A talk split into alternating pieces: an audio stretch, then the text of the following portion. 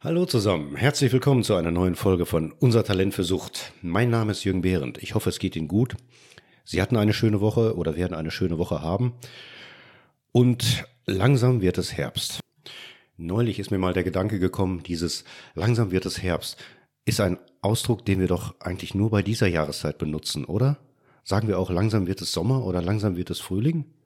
Ich glaube tatsächlich, wir sagen immer nur langsam wird es Herbst, wenn es Herbst wird mit diesem leicht getragenen Unterton, ein bisschen Melancholie in der Stimme.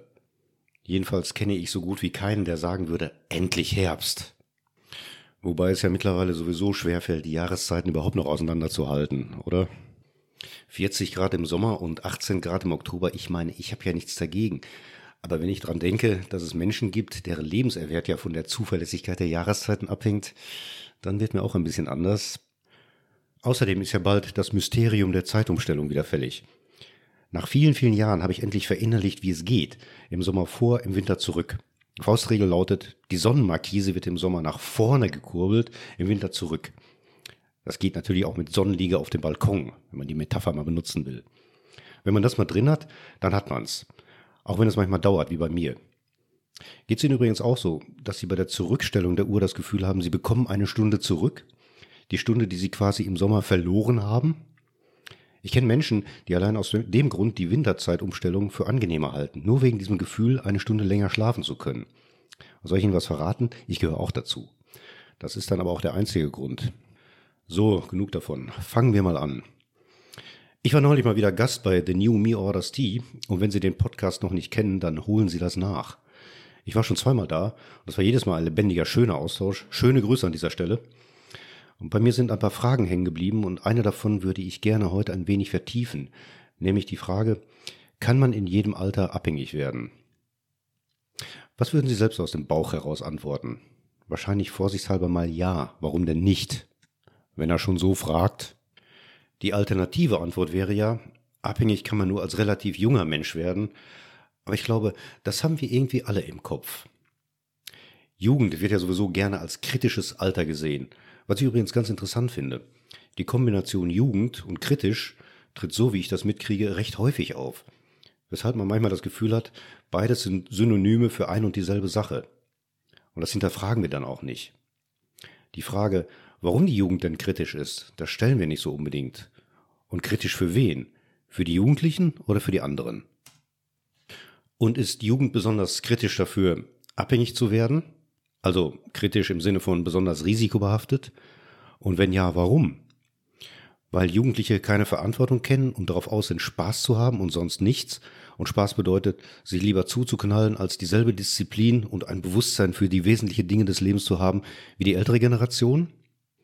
Und da geht's ja auch schon wieder los. Was ist denn die ältere Generation? Die Generation meines Vaters, also als er älter war, war anders als die Generation heute, also in meinem Alter. Und ich bin mittlerweile älter als mein Vater. Und wenn wir den Gedanken so ein bisschen klarer vor Augen haben, dann kommen wir vielleicht oder hoffentlich auf die Idee, dass das so einfach nun auch nicht sein kann, sondern dass sich vielleicht lediglich die Vorstellungen der wesentlichen Dinge unterscheiden.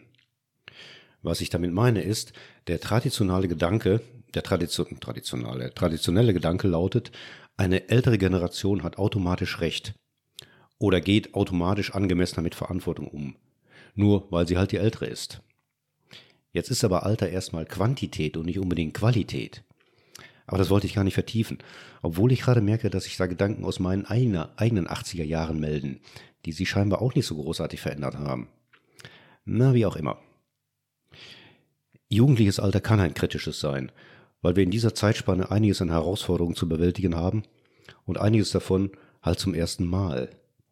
Das heißt, wir können nicht unbedingt auf Vorerfahrungen zurückgreifen und abgleichen. Erfahrungen, die wir zum ersten Mal machen, müssen fast zwangsläufig auf einen Versuch und Irrtum vorgehen hinauslaufen. Und Misserfolge, oder nennen wir es besser mal unerwünschte Ergebnisse, sind durchaus möglich.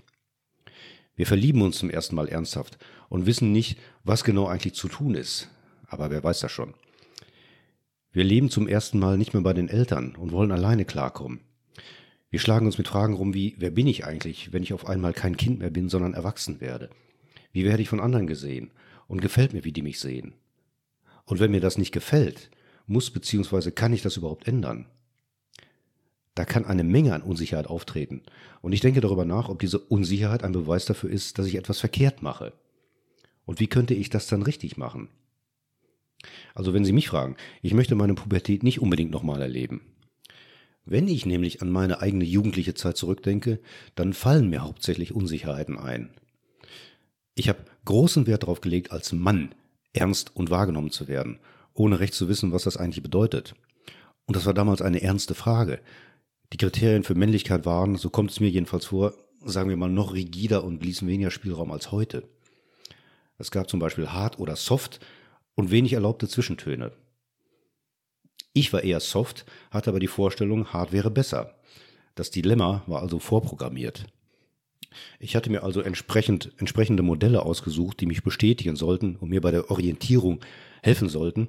Und wir reden hier von gleichaltrigen Modellen, also zwischen 16 und 18 Jahren alt. Männlichkeit bedeutete Alkohol und zwar in Mengen. Und das hat auch funktioniert. Psychologisch ausgedrückt habe ich einen Zustand von Unsicherheit, innerer Zweifel, was das Selbstbild angeht, dem Bedürfnis nach Bestätigung und auch dem Vermeiden von Einsamkeit ganz erfolgreich bewältigt. Allerdings waren das Faktoren, die mich der Entwicklung einer Abhängigkeit sehr nahe gebracht haben. Und wahrscheinlich war das auch der Grundstein. Die Frage, ob ich etwas anders hätte machen können, ist im Nachhinein müßig. Damals hat sich die Frage, oder hat man mir die Frage, gar nicht gestellt, sonst wer weiß. Also, manche Lebensphasen sind fast charakteristisch für Unsicherheiten, und dazu gehört das Jugendalter nun mal, weil eben viel zum ersten Mal passiert. Und es passieren halt nicht immer schöne Dinge. Beim ersten Liebeskummer fällt immer eine Welt zusammen. Beim nächsten Mal vielleicht auch, aber, und so blöd das auch klingt, man hat es schon mal erlebt und weiß, man hat es überlebt. Und es gibt Risiken.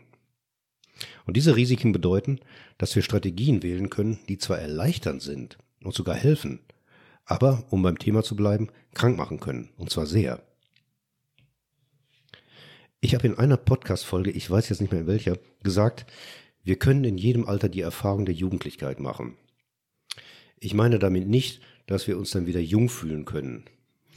Diese Vorstellung, Jugendlichkeit sei grundsätzlich etwas Erstrebenswertes, sehe ich sowieso mit einer, sagen wir mal, Skepsis. Genauso gut wie Alter keine Garantie für Qualität ist, ist es Jugend nun mal auch nicht. Und ob jugendliches Aussehen oder gereiftes Aussehen ein Ausdruck von Qualität ist, darüber kann man sich prima streiten. Aber darum geht's jetzt auch gar nicht. Ich meine, dass wir praktisch jederzeit in unserem Leben in eine Phase kommen können, die uns vor die Herausforderung stellt, Dinge zu bewältigen, bei denen wir keinerlei Vorerfahrung haben, die uns sogar verstören können, weil sie unvorbereitet kommen. Die erste Liebe, die erste Enttäuschung damit erleben wir wahrscheinlich eher als junger Mensch. Die erste Trennung nach einem langjährigen Zusammensein allerdings eben erst, wenn wir dieses langjährige Zusammensein schon erlebt haben. Und damit sind wir schon nicht mehr so jung. Und dann plötzlich vor der Aufgabe zu stehen, sein Leben nicht mehr in vertrauter Zweisamkeit, in Sicherheit und Vertrautheit zu bringen, äh, zu verbringen, das ist etwas Neues für uns. Vielleicht haben wir, was das angeht, noch keine Erfahrung, also nichts, worauf wir zurückgreifen können.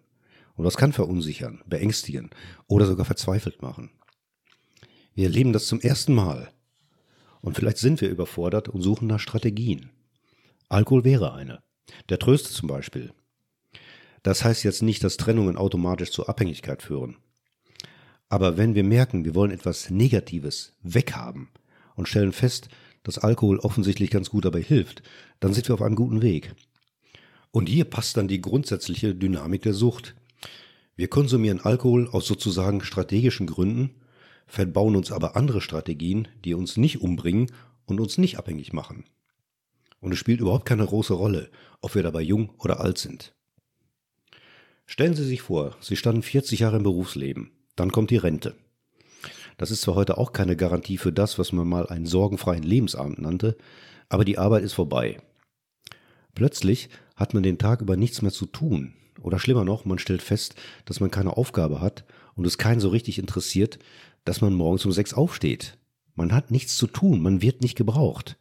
Man hat nicht mehr das, was man die gewohnte Struktur nennt, die einen durch die Tage geleitet hat. Die gewohnten Routinen, die jahrelang perfektioniert wurden, die werden nicht mehr gebraucht. Und die Kollegen, die man jeden Tag hatte, die sind nicht mehr da. Es geht dabei nicht nur darum, dass man irgendwas zu tun hat, sondern etwas, das dem Alltag ein Gerüst gegeben hat. Was macht man denn jetzt? Kennen Sie den Film Papa Ante Portas von Loriot? Toller Film. Die Hauptfigur Heinrich Lose, Sie erinnern sich, tritt in den Vorruhestand ein bzw. wird eingetreten und ist damit überfordert. Und seine Frau auch, die feststellt, dass ihr Mann plötzlich zu Hause ist und irgendwie da nicht hinpasst. Es gibt da eine schöne Schlüsselszene, in der er auf ihre Frage, was er denn zu Hause mache, antwortet, ich wohne hier. Und sie darauf sagt, aber doch nicht jetzt. Bei aller Komik ist das ein rasantes Konfliktpotenzial, weil Herr Lose versucht, die gewohnten Strukturen und Abläufe seiner alten Firma, die mittlerweile zu seinen eigenen inneren Abläufen geworden sind, zu Hause einzuführen, weil er nichts anderes kennt und seine Frau damit an den Rand der Verzweiflung bringt, bis es in der Ehe kriselt. Er ist überfordert und muss sich eigentlich neu finden, anstatt am Alten festzuhalten. Und das betrifft auch das Eheleben. Da es jetzt eine Komödie ist, beginnt Herr Lose nicht zu trinken, weil er auf einmal mit Angelegenheiten zu tun hat, die er sich so nicht vorgestellt hat und deswegen Frustration verursacht. Und die Ehe wird auch nicht geschieden und keiner bekommt eine Depression. Aber die Brisanz der ganzen Neuordnung der Dinge, beziehungsweise der Unordnung, eigentlich des Chaos, wird ja mehr als deutlich. Das Ganze ist eine Alltagsgeschichte, gar nicht so weit weg von unserem eigenen Alltag. Wäre das Ganze keine Komödie, sondern eine realistisch sozialkritische Darstellung, dann würde Herr Lose vielleicht trinken und Frau Lose würde versuchen auszubrechen und hätte möglicherweise eine Affäre. Eine Veränderung wie eine Brentung ist nicht immer ein reiner glatter Übergang, sondern eine Herausforderung, die, naja, bewältigt werden will. Es ist eine Lebensveränderung, die im späten Alter passiert und nicht in der Jugend und sie passiert zum ersten Mal und ohne Vorerfahrung. Oft auch ohne Vorbereitung, besonders wenn sie fremdbestimmt ist. Eine sensible Sache und nicht die schlechteste Basis, um alkoholabhängig zu werden. Das Alter schützt uns nicht unbedingt. Es gibt viele Beispiele dafür, dass wir immer wieder Herausforderungen ausgesetzt sind, ohne brauchbare Vorkenntnisse, Vorerfahrungen zu haben, an denen wir halt vergleichen können, welche Maßnahme jetzt am sinnvollsten ist. Also quasi in einem Zustand der Jugendlichkeit, wenn wir Jugendlich jetzt mal in diesem Zusammenhang mit unerfahren gleichsetzen. Zugegeben, je älter wir sind, desto größer ist die Wahrscheinlichkeit, dass wir mal Erfahrungen gemacht haben. Das Dumme ist nur, wir wissen nie so genau, welche von den gemachten Erfahrungen denn wofür genau brauchbar sind, und wir wissen erst recht nicht, ob es genug waren. Die meisten meiner Patienten sind eher im fortgeschrittenen Erwachsenenalter und haben eine jahrelange Konsumerfahrung vorzuweisen. Das heißt, viele haben tatsächlich die ersten Lernerfahrungen mit Alkohol in der Jugendzeit, jedenfalls im frühen Erwachsenenalter gemacht. Es ist aber auch keine Ausnahme, dass ein 50-jähriger Mann, Schrägstrich 50-jährige Frau, Patient ist, dessen Konsum erst vor wenigen Jahren begann, bei dem der Alkohol also recht spät eine funktionale Rolle übernahm. Und Gründe dafür sind zum Beispiel der Verlust des Arbeitsplatzes, eine Trennung oder sonstige Veränderungen im Alltagsleben, die aus welchen Gründen auch immer eine Überforderung bedeuteten. Verstört werden können wir immer. Unser eigenes System kann immer wieder in Unordnung geraten und wir damit auch. Kann man sich denn darauf vorbereiten? Das ist natürlich schwierig und bei Dingen, die unvorhergesehen in Unordnung geraten oder eine unerwartete, anstrengende Neuordnung verlangen, erst recht. Ich möchte jetzt gar keine Tipps geben, wie man mit sensiblen oder schwierigen Lebensphasen umgehen kann, weil das sehr schnell den Anspruch hat, Tipps zu geben, wie man denn grundsätzlich mit seinem Leben umgehen soll, um Risiken zu vermeiden. Das wäre mir für die komplexe Angelegenheit Leben zu pauschal und es ist mit Tipps oder Ratschlägen eigentlich nur scheinbar hinzukriegen.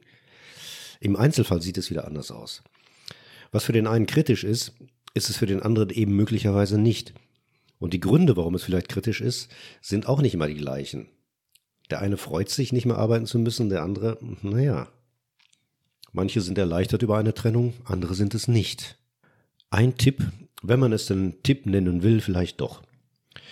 Wenn wir schon Lebensveränderungen erleben, dann vielleicht mit Absicht und sehr gezielt alkoholfrei. Man weiß nie, an welcher Stelle sich der Alkohol in der Neuordnung platzieren kann. Und wenn man es merkt, dann hat er schon seinen festen Platz. Und das war's für heute erstmal. Bis zum nächsten Mal. Bleiben Sie gesund, guter Dinge. Es war schön, dass Sie dabei waren. Passen Sie auf sich auf. Mein Name ist Jürgen Behrendt. Tschüss.